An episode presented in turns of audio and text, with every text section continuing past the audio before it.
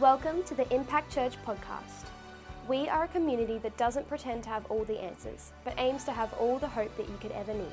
We pray that this message is helpful and encourages you no matter what season of life you're in. Enjoy this week's message. You never know what's on the other side of an invitation. Hey, very cool story there from Cal. Um, and yes, in case you are questioning it, he is one of those annoying extroverts who would do something like that. in case you listen to that story and went, who does that at a checkout? What the heck? Um, but he is also just an awesome guy. And a number of times he's challenged me um, when I've chatted to him. Um, he's actually the guy who, um, if you've ever been here on a Sunday where we're watching a live stream message from um, the guys up at Suncoast while we're here together in the room.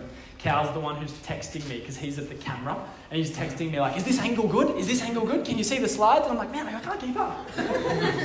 he's just that kind of guy. But I, I, I just love that lesson. He, he took something. I don't know how often you've thought about that that friend you've got that might benefit from coming and learning about this hope that we have from our church community, from spending time learning from the Word of God together, from the Bible from spending time singing these songs together. I, I, don't, I don't know what kind of blessing those things have been to you in your life and how many times you probably, I, I know it's happened to me. You're with someone at work or you're with someone at school or university or, or a family member at a, at a dinner and you think, gosh, man, what they're going through, they could really benefit from some community, from some of the hope that I have in my relationship with Jesus. And then, and then the very next voice, right, is that one that holds you back and says, no, they don't need it. That's that very next voice that follows that first one, real quick. You know the one. and I love the way Cal simplifies it there and says, just make the invitation, pray for them, and God will do the rest. I think there's something so pertinent in that. So uh, I'll make sure to thank Cal for sharing that story with us, but hopefully that encouraged you as well. Hey, it's wonderful to be back in the room. um, Eleanor and I have been out for two weeks first because we had a, uh, it was a good reason. There was a wedding that we went to for some dear friends, um, and it was one of those weddings where you claim the relationship. I don't know if you've ever been in that one. Like, I'm the reason they met, and it's kind of like you feel like a bit of a superstar, which is a terrible attitude to have at someone else's wedding. But then the father of the bride shouted us out in the wedding speech. And I was like, yes, we've done it. but, anyways, again, terrible attitude to have during a wedding we had a great time there. And, um, and then the following week, um, whether it be the wedding, whether it be serving with red frogs at orientation week, whatever it might have been, um, the spicy cough made it into our household. So uh, we have been out of action um, for a week and, and some days now. You'll be glad to know we didn't bust out of isolation early or anything to be here this morning. Um, fortunately, um, Eleanor has the immune system of Iron Man and didn't get it. It was just me um, with the man flu at home for two or three days. And then, uh, and then the really dangerous part comes, right? Because there's the two or th- I don't know I don't know how many people have actually experienced it yet, but there's the two or three days where you've got it and you feel pretty average, and then the really hard part comes.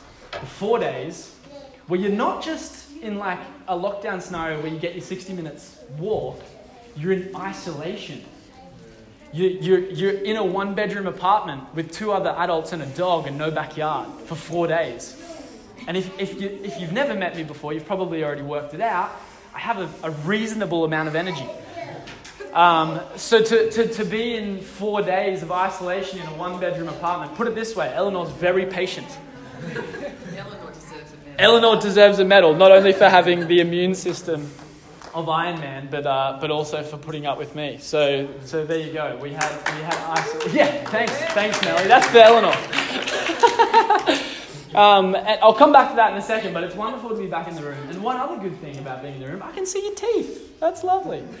Um, I've, I've been excited for this day, but also a little nervous for this day where masks got removed because I don't know if you ever had the chance to speak to a room of people when masks were necessary. You're not quite sure if A, they're awake, or B, they're, they're listening.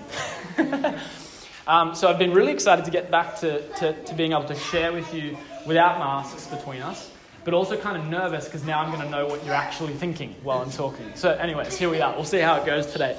Um, but, but circling back to what I started to get at there about isolation, and I'm not going to spend long on this because I don't know how many messages and anecdotes you've heard about what we've learned through lockdown over the last two years, so I'm not going to spend long there. But I did want to make this point. there, there is one thing that we have learnt about isolation, and it is this that there is a big difference between isolation and solitude. There's a big difference between isolation and solitude. And anyone who's an introvert in the room, just quietly to themselves, because they're an introvert, just said, Amen. because solitude is something we seek, right? I don't know when you face a, an important decision in life, what your go to uh, moments are. I'm looking at at least one person in the room who shares with me, Oh, I've got an important decision to make. I should be alone in the mountains for, for a period of time. to Think about this. Whether that's just an excuse to get out for another run or another ride or something that's actually helpful, I'm not sure. But that's my form of solitude that I seek when there's a big decision to make, or when there's something going on in life that I'm like, man, I just need to sit with this. And I, don't know what happened. There's the, the, the, other one that I really like is, and it's an annoying answer if you're on the other side of someone making a decision, when they say, I'm just going to sleep on that. Like, how does that help? but it does, right? And I don't know if sleep's a good example of solitude necessarily, but there's something in solitude that refreshes us, that helps us to think clearly. But to my lesson of another thing I was reminded of after just this last week, there is a big difference between isolation and solitude, right?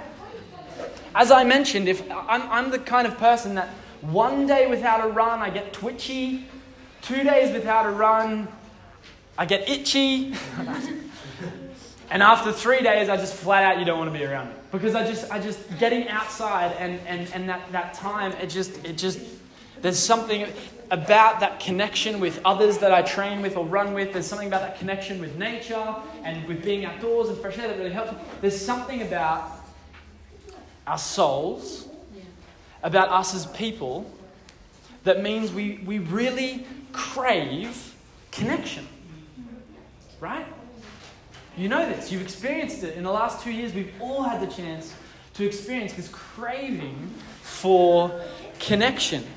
And it's right there in the beginning of the Bible, right early on in the, in the narrative of Genesis, in the narrative of the Christian worldview of how the world came to be and how we find ourselves in the situation that we do. It says, It's not good for man to be alone. I will make a helper comparable to him. It's one of the first things that God identifies right after creating us. It's not good for them to be alone, they get a bit weird. I will make a helper comparable for him. You see, I think it's hardwired, it's, it's part of who we're created to be that we need to be connected to a community. Now, as I've said, solitude can be helpful, but isolation, now that leads us to some strange places. That can, because what happens is this, this craving for connection that you and I have leads us to seek connection from somewhere, right? Somewhere. And in this day and age, there are connections available when you're in the dark, alone, in a room. Perhaps more so than ever before. But right throughout history, we've seen when people are isolated from community, they seek connection somewhere and as to whether that is going to be good or bad or lead to human flourishing or trouble, well, you know the story. She got in with a bad crowd. He got some new friends, and we don't see him around anymore.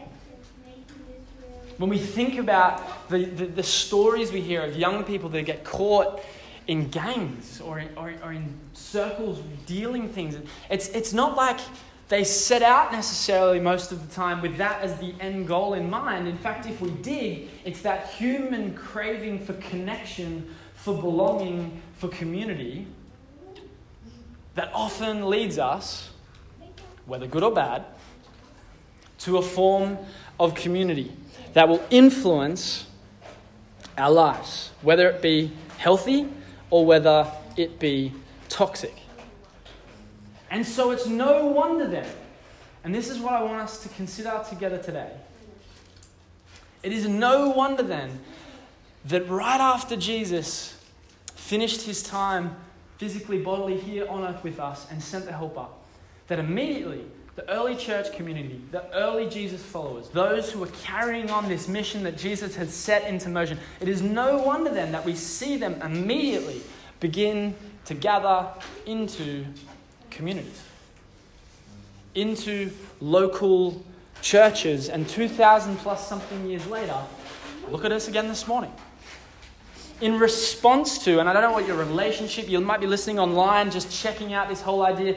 Maybe, maybe the, the name In Good Company caught you. Maybe you found yourself in company that you're questioning and you want to see what the church is all about. Why do you guys get together every single Sunday? Well, there's something that compelled each and every one of us in response, for most of us, to the message of Jesus and the hope that we find in Him, to get into a community that follows Jesus because they understood this simple truth. They understood that faith, they, the early church, we, a church today, understand that faith flourishes best in community.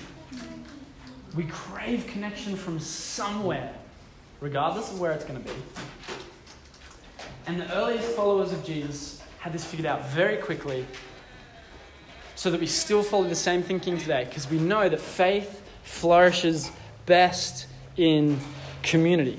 And so today, my goal, or what I hope that you take away from whether you're listening right now live in the room or listening later on social media or via podcast, sitting in the car, what, what, whatever it is, that you would understand that after this, there is something in us that craves community, which, when considered and carefully used, can lead to our flourishing, can lead to life. And you may have heard these words before life to the full. And I want to take the lessons from this truth, from this idea that we flourish in community. And I want to learn a few things from a community that was getting this wrong. In the New Testament, in the, in, in the second half of our Bible, in the part of the story where we learn about what it was that the early church, the early followers of Jesus did immediately after he had departed and sent the Holy Spirit to help.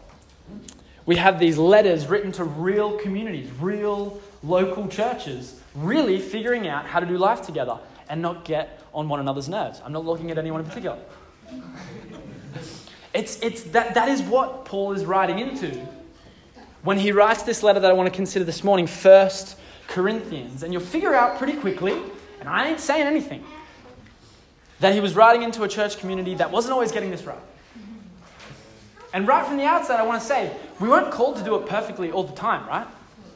We were just called to do it together. And if we can stick together and remember the main reason for the reason we came together in the first place, I think we're going to make some good progress.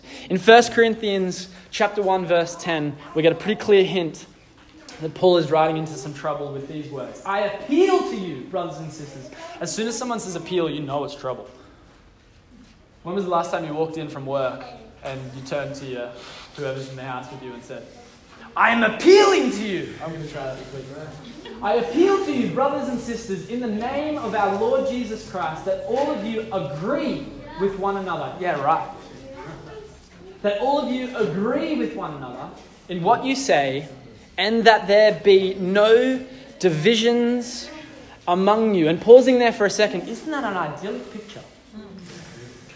Anyone with multiple children is just shaking their head. Anyone who has even dealt with multiple children in one room is shaking their head. It's a big ask from Paul, right? The reason for this community to come together has got to be a strong one if this is what Paul is suggesting they be aiming at. And listen to what he says next that there be no divisions among you, but that you be perfectly united in mind and in thought. I said anyone who's dealt with children. I'm going to rephrase. Anyone who's dealt with people is shaking their head at Paul's letter. This is what we find his appeal to be about. In other words, his desire for them is to be connected, to be united, not only in idea, but in action, to be working towards something together.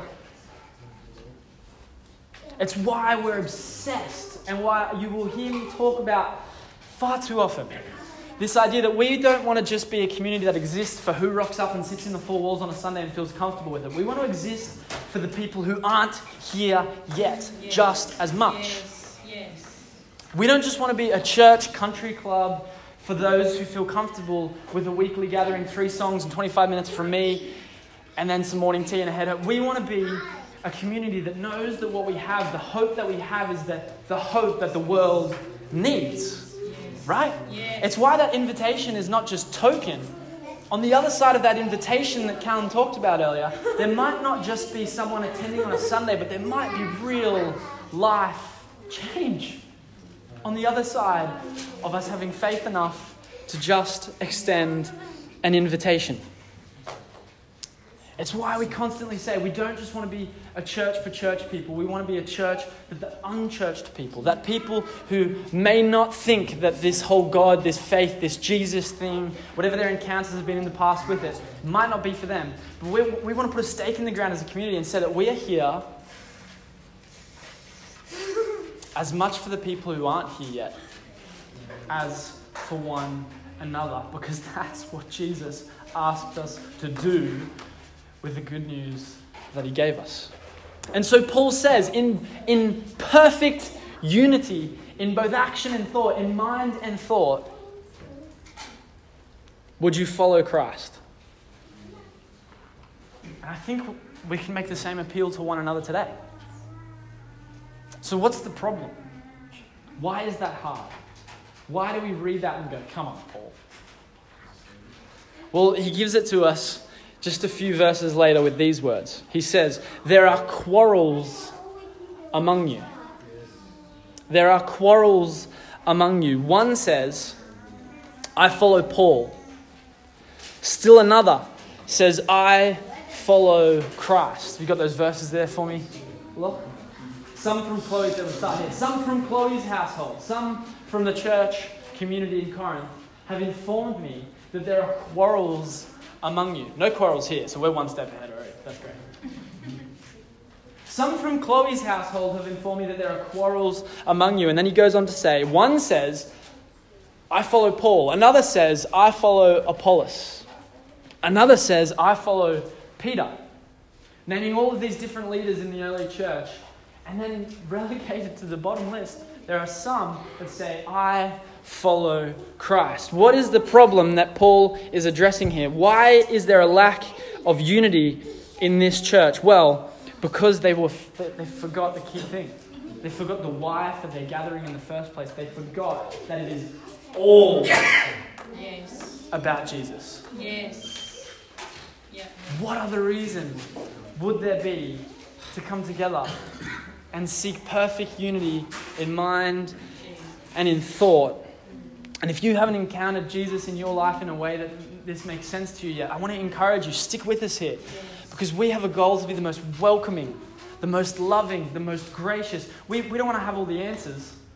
We just want to have all the hope that each other could ever need by sitting with one another, by doing life together in the good, the bad, and the ugly, because we believe that that is what Jesus does for us. They forgot that, indi- that they, they allowed individual personalities to take precedent. They allowed opinions to get louder than the mission that they gathered for in the first place. Personal preference to dictate decisions that they were making rather than the why behind gathering in the first place. They lost the thing that connected them all in the first place. Because here's the thing the idea of church isn't that you just come and take something. The idea of church was always, from the beginning, that you come and that you connect to Yes. something. Yes. It is not about consuming so much as it is about contributing. Don't hear me saying, oh, I'm just not going to turn up when it's tough for you because you need to be contributing and we're not going to give anything. No. That's not what I'm getting at here. And if you've ever had an experience in a local church where you just felt like all they did was take, take, take, serve, serve, serve, roster, roster, roster, then I'm sorry. And we're determined, and uh, uh, we'll get that wrong sometimes too, probably. But we come together not because of what we can take, but because of what we get when we have a community that is committed to connecting Yes. to one another and to Jesus. Yes. That you would know people that know your story. You would have people that know your story and that they would know yours the good, the bad, the ugly. That you would share, you would be open, you would be accountable. Eleanor and I did this crazy thing with our Connect group. In the first week that we gathered, we said, hey, over the next three weeks, we're going to take it week by week or fortnight by fortnight, and we want you to share your testimony. It was a room of strangers. We just moved to Canberra. It was either going to make us some friends or it was going to get us like excommunicated. and you know what? After four fortnight rotations, each week there'd been tears. We needed to buy new tissues after week three. It was a little bit embarrassing, but then we had this group of people who knew the good, the bad, the ugly of us. We knew theirs, and we still showed up and connected anyway. Yeah. And it's amazing what that openness can do. That it's not just about coming and taking and consuming, but it's about what you can contribute, about what you can connect to. Because community wasn't the goal, right? Let's not get carried away with it. Community wasn't the goal. The reason to come together wasn't just because it was fun and because they wanted a group of friends so they didn't feel lonely during the week. It was more than that. It was the vehicle, as we said right at the beginning, it was the vehicle that led to human flourishing for these people. But the hope that they found in Jesus compelled them to gather in community with those who also knew that good news. That they would come together and contribute into one another's lives in response. And that it would lead to each of them having better lives overall. Not necessarily easier all the time, but they were connected to a group of people that had the hope that they had, that knew their business, that they knew they could trust with theirs, that were committed to contributing into one another's lives in the name of Jesus. I shared, I don't know if you jump on Facebook when you first wake up, I shared a quote this morning on Facebook via our church's Facebook page that I wanted to sit on for a moment together this morning. And you may have heard this before from an author and a speaker and a thinker by the name of John Eldredge, who said, The human soul is village sized. The human soul is village sized. And perhaps more than ever, we need to pause and ponder, sleep on it, what that means. Because if there's even a shred of truth to this idea that each of us need a village, need a community, then wow, we're in a dangerous period of time to be alive in. I don't know how many Facebook friends you have, how many Instagram followers you have, how many people you have in your contact list on your mobile phone. It's more than a village. In a time where we're more connected than ever, more aware of everything that is going on than ever before, it's worth paying attention to this idea that perhaps our souls were not set up necessarily for that kind of level of connections. You see, because it was never like that. It hasn't always been that way. We weren't always aware of everyone's everything all around the world. And it's led to some beautiful innovation and technology and the ability to help people and, and pray for one another. There's systems that's going into situations around the world right now. It's a wonderful thing, but it just wasn't that way to begin with. And it's worth measuring the cost of the fact that we are so connected now. And here's, here's, here's the danger it abuses our God given capacity to care, to share, to love, and to pray for. Now, being a globally connected community so that we can care, share, love, and pray for people all around the world is not a bad thing, but it's worth considering the cost for our individual souls from being so connected. Because the danger is that we can be so absorbed by everything happening in the world that we neglect what's happening in our own backyards. I know you've felt this. We fight it every time we unlock an iPhone for the first time after waking up. Where do we connect first? I don't know if anyone else here is crazy enough to sign up for Twitter. but if that's the first place you connect, wherever it is that you connect, I'm sure you've felt this reality. We can become so absorbed by events happening everywhere to the neglect of what is happening right here in our lives, in our community, in our village. Compassion fatigue, empathy fatigue. Maybe I'm using language that you haven't put to it before, but you're relating. Maybe you have heard those buzzwords before and you're relating to it. Whatever it is, it's a reality. What's our response to it? It's worth weighing the dangers of our connectedness. In young people around the world, a leading cause of death right now is suicide. It represents that they have lost hope for the future. In being so connected and so aware, it's difficult to sometimes see through it all what it is that we should keep going for. What it is that should give us hope. What it is that should compel us to not hit snooze just that one more time because we do not have the capacity to care about everything at all times. And one response to this, of course, is that there are times, and this is well documented, there are times we should disconnect, that we should rest, that we should relax, that we should take that vacation. Perhaps you're someone who takes a Sabbath. This idea that we would pause for 24 hours every single week and say, hey, God, you're in control, not me. I'm grateful. I'm grateful for what I have, but I acknowledge that you're, you're in control. To disconnect is something that you probably are aware, whether you're good at doing it or not, is probably a separate conversation. But we all know that there, to some degree, is this need for us to disconnect. But that doesn't mean that there is not also a time to connect. Because as we said, the human soul craves connection from somewhere.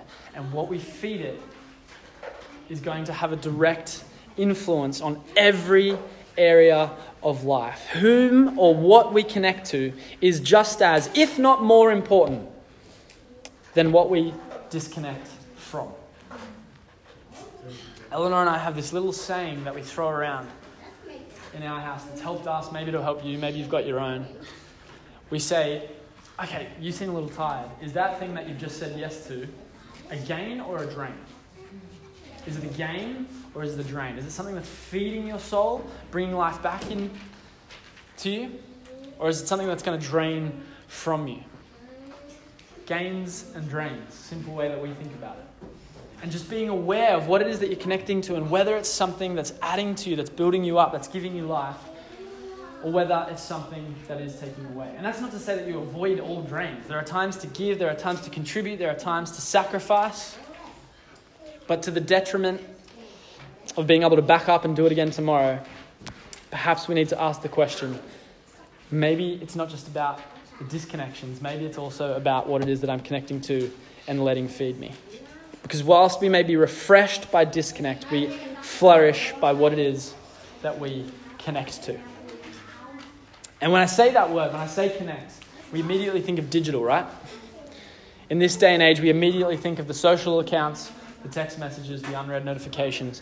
But biblically speaking, it's much more human, much more organic, much more relational. Not just because they didn't have the technology available. And again, don't hear me saying that I should suggest we all throw out our iPhones. I think there are beautiful things that we get from our technology. It's just worth asking about the human cost of our connectedness. And Paul describes it in a way that is different from anything else that is available to us as far as community and connection. You see, because the relationship humanity is offered through Jesus to God is unrivaled. Unrivaled. And Paul describes it like this in chapter 12, verse 27 of this same letter. he says, Now you are the body of Christ, and each one of you is a part of it. A body. The outworking and expression of that in our human relationships is unparalleled. That we are each part of a body. Because human flourishing, the life, the, the quality of life that we experience, the ability we have to contribute and connect to and follow Jesus and go about our work and our families and our relationships is directly linked to how we connect with God and each other. Because how we connect with people can lead to our relationship with God flourishing. And how we connect with God can have an influence on our relationship with other people flourishing. They influence one another. So, what is it that you are connecting to? Jesus talked about this idea by saying, I am the vine and you are the branches. I am the vine and you are the branches. But this, this wisdom goes back even further than that. In the Old Testament, in Psalms, in Psalm chapter 92, verses 12 through 14, the psalmist says this The righteous will flourish like a palm tree, they will grow like a cedar of Lebanon. The righteous will flourish like a palm tree. Those cedars that they're talking about, those trees that they're talking about, are not just growing in uh, tropical southeast Queensland. They're growing in tough places, harsh environments. And yet the psalmist looked at those and said, The righteous will flourish like these trees that we see flourish and grow, even in this harsh environment.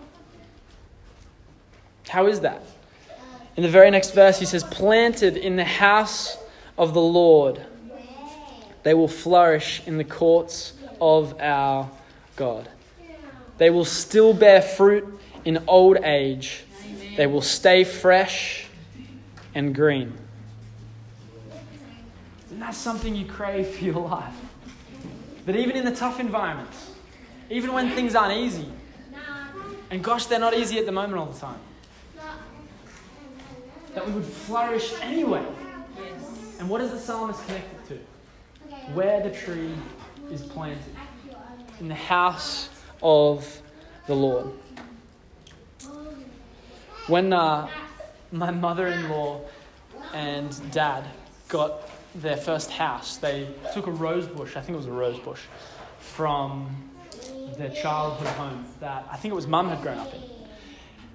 And they took it with them and they took it to the new house they had built together.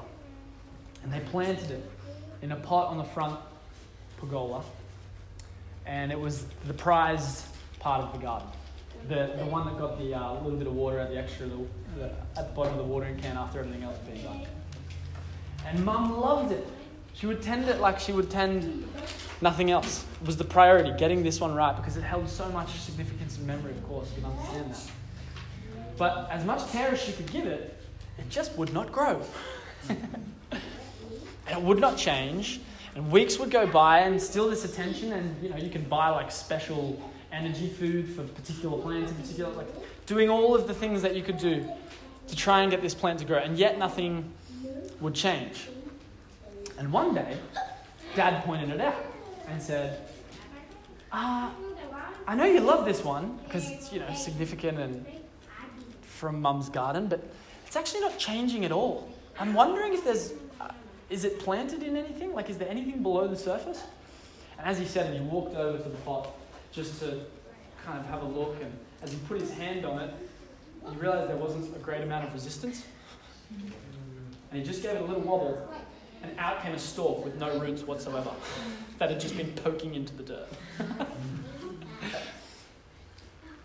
Where we are planted will directly influence the fruit that we will bear. Yes. the green that we will experience, the freshness that we will have as we go through life. The righteous are planted, faithful, committed, consistent, intentional. planted in community. And all of this comes from the picture that we get of God right throughout the biblical story. That no matter how tough it got, no matter how little hope those trying to follow God had, he was consistent. He stayed planted in his relationship with them.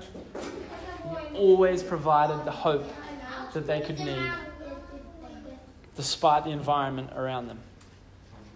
This picture that we get of a God who doesn't ever give up on us, no matter the circumstances. That He stays in that relationship with us, that we would stay planted in Him. The Old Testament calls it the house of the Lord, and Paul in the New Testament calls it something just slightly different the body of Christ. The very thing that each of us have a decision to connect into. The early church organized themselves into community because they recognized that connecting into community would cause their faith to flourish. So, circling all the way back to the lessons that we take from isolation over the last few years, it's not just about the fact that we connect, it's about what we connect to. And right throughout history, we see that the local church, the body of Christ, has provided the opportunity for people to connect to God, to have their faith flourish, and for all the fruit that comes with that to follow. In Corinthians, 1 Corinthians chapter 15, verse 33, Paul says, Don't be misled because bad company corrupts good character. What we connect to has significant influence on all areas of our lives. It can't do anything else. So Paul leveraged a known truth, this dynamic that what we connect to affects all of our life, all of our lives. He leveraged this idea to draw the church community in Corinth closer together.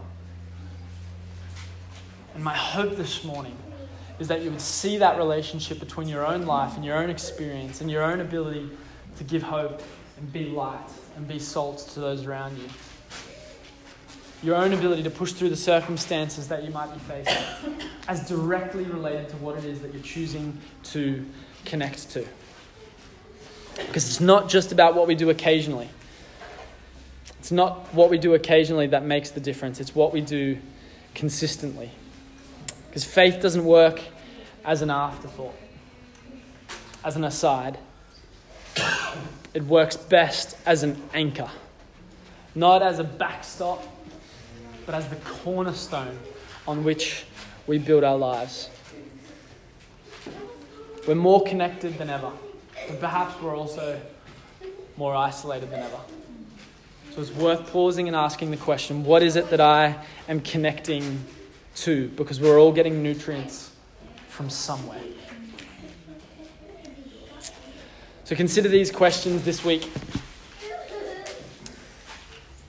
What is one thing I can do to connect better with God? Simplify it. What is one thing that I might be able to do to make that connection with God stronger because of the way that it influences the rest of my life? And flip it the other way. What is one thing that I can do to connect better with others, with another? Eleanor, can I invite you back up to play? And I'll close for us in prayer. Would you bow your heads and close your eyes? And I'd love to pray for us. Lord, we thank you that you've created us to crave connection, to crave community. Lord, that the things that we choose to feed into our lives have a direct influence on the quality of the rest of our lives. And Lord, that you made yourself available that we could connect with you through Jesus. Lord, I ask that you would give each of us knowledge and understanding and, and, and, insight into the things that are feeding us nutrients right now in our own lives. And I pray that you would help us to take action, to have courage to make decisions, to connect into things that are going to bring life and flourishing, and not isolation or a lack of hope. Lord, I pray that you would use us as a community. You would use Impact Church as a place that people could connect into that would bring life and flourishing. Not because of clever programs, Lord, or catchy series, or great morning teas, or while we love all of those things, Lord, we recognize that they are the vehicle, Lord, for us to connect with you and to experience life and life to the full as you intended us to. In Jesus' mighty name we say, Amen. Thanks again for joining us for this week's message. We hope it was helpful to you and practical for your life. Ultimately, we pray that this inspired you to consider taking a next step in your relationship with Jesus, whatever that may look like for you. If that's something you would like to do, we would encourage you to get in touch with us via the details in the podcast description. Thanks for joining us, and we'll see you next time.